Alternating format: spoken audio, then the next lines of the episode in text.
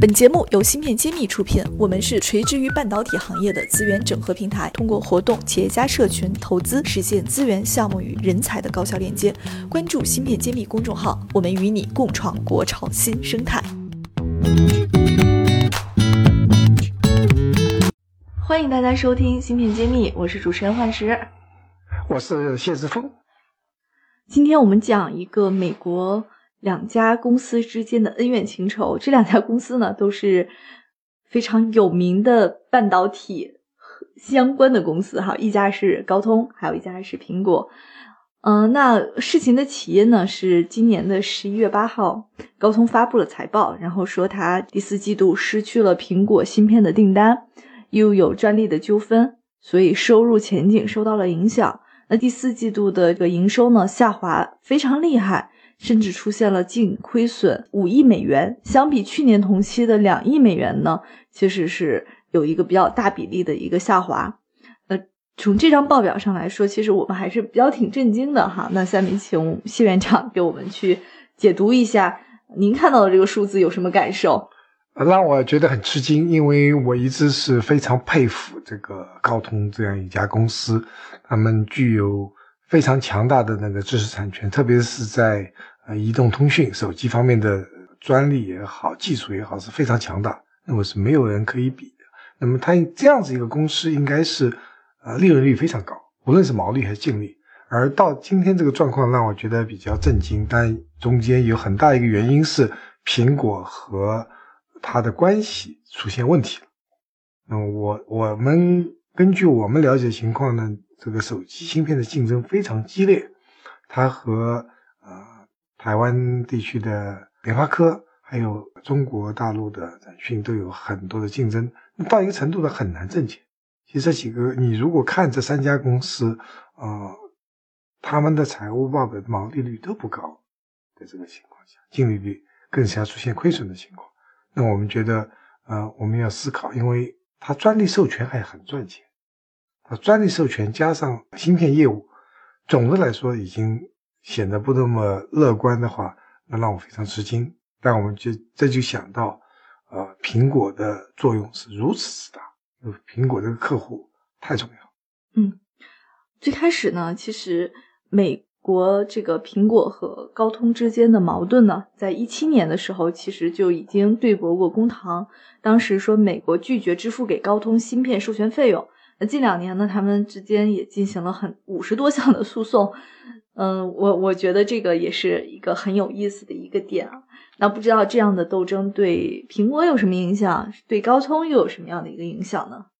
呃，提起诉讼啊，我就想插一句，我们刚刚在前期提到了美国的美光公司和晋华的诉讼，就我要说，其实企业之间这些诉讼是非常常见的，是为利益。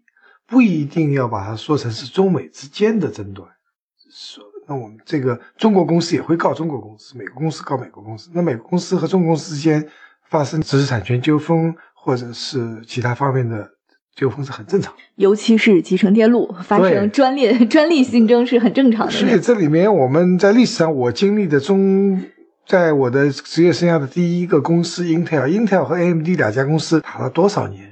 因为我据我所知了解，起码打了十几年这个官司的，不停的在打。那这种情况是实际上是是呃，我们专利作为一个武器，是市场竞争的武器之一啊。希望通过专利来限制竞争对手的崛起，这很正常。那回到这里的话，苹果那么多年一直在呃用高通的基带芯片，那么高通也是要收取很贵授权费用。苹果心里肯定是不爽，那么今天不爽没办法，因为只有它能供应这样子芯片。那么现在 Intel 也能供应这样子的芯片了，那么苹果自然会有一个啊备份方案，或者是说改换的门庭。但问题是就来了，这个芯片和高通的其他芯片比还是不同。对，所以这其实对美国来说也是一个产品上线的一个影响哈。毕竟 Intel 做这个是一个。初来乍到者，他可能没有像高通这样成熟，那对苹果的产品的影响应该也会有一些吧？绝对有影响，因为 Intel 传统上是一个呃 CPU 公司，它的 CPU 做的是，特别是在高性能 CPU 做的非常好。手机方面呢，它它的能力一直是想进，一直没有进。那么我们看到的是，高通芯片和 Intel 芯片在基带芯片上，高通还是啊领先的。芯片揭秘栏目组现将每期音频整理成文字，并在公众号发布。想获取文字版内容，请关注公众号“茄子会”，更多精彩等着你。对，高通还是领先的。那苹果首发五 G 阵容的时候，其实是缺失的，就首发五 G 的阵容是没有五没有苹果的，是不是也因为跟 Intel 合作会造成一些影响？那是的，因为 Intel 在呃五 G 的基带芯片方面和高通比还是属于后来者，所以它会不成熟。那么最近用了一些手机的，用用了苹果最新手机的，都会体会到多多少少和过去。呃，高通的基带芯片是有不同的。好的，那苹果选择了 Intel 重新做一个强强的组合，那高通未来的路又在哪里呢？啊，高通还是会努力把苹果再赢回来。我觉得最后的方很可能是两呃，叫我们叫啊双供应商这样子一个结局，因为确实。把所有的这个鸡蛋放在同一个篮子里是很危险的事情，所以这正好，我想，呃，高通还是有机会的。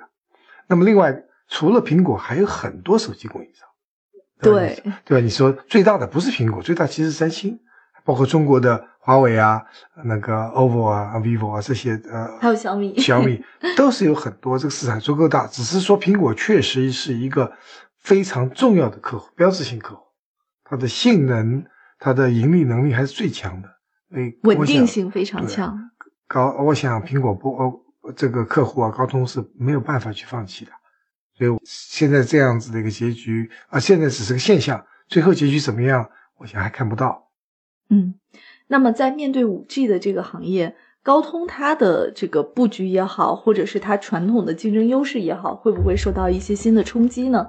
因为我们最近这几期也不断的提到。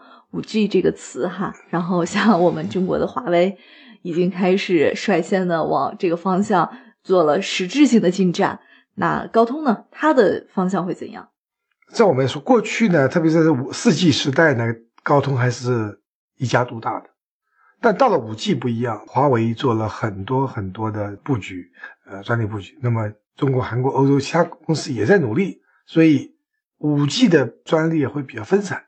那么这样子。高通不会是一家独大，而是那个春秋战国各各领风骚。那么我们要看未来高通在这个五 G 时代是怎么样一个格局，绝对不是呃大者通吃，大家都有机会，就是打破了传统的这种竞争格局了。是的，是这个这对于高，所以高通这个股票市场已经反映出来，就是高通的股票一直是不太不太给力。那么市呃市场是非常非常敏感，这个市场这个大数据是最清楚的。一旦是发现这些蛛丝马迹啊，市场就会有表现。嗯，所以对高通来说，传统的业务受到了冲击，受到了新进入者的冲击，然后新兴的业务可能还准备上面没有达到以前的那种垄断的地位。说到这里，我们要提一句，高通是非想非常想扩展到其他领域的，他要收购 N 叉 P。哦，恩智浦，哎，恩智浦完全几乎成功了，对对对，功亏一篑。对，那么这个样子的话，这造成了，我看听说这个财报影响有很多是这方面的原因。分手费，哎，有有这样子，不是你当时决定买了，你后来又不买不买个那个恩智浦的话，有一笔费用要放在里面，所以这些都是原因。但不管怎么样，啊，高通未来的前途呢是比较不确定的，嗯，值得我们关注。对我们最早的一期的时候也讲过这个博通收购高通，高通又在收购恩智浦，这个中间很很有意思啊。现在都消停了，谁也不收购谁了，自己干自己的活了。好的，欢迎大家收听本期的节目，我们继续关注苹果还有高通他们之间的恩怨情仇，还有黑马、Intel，还有我们中国的华为都值得关注。我们下期再见。感谢大家收听《芯片揭秘》，更多精彩内容，请关注公众号“茄子会”。我是谢志峰，我在《芯片揭秘》等着你。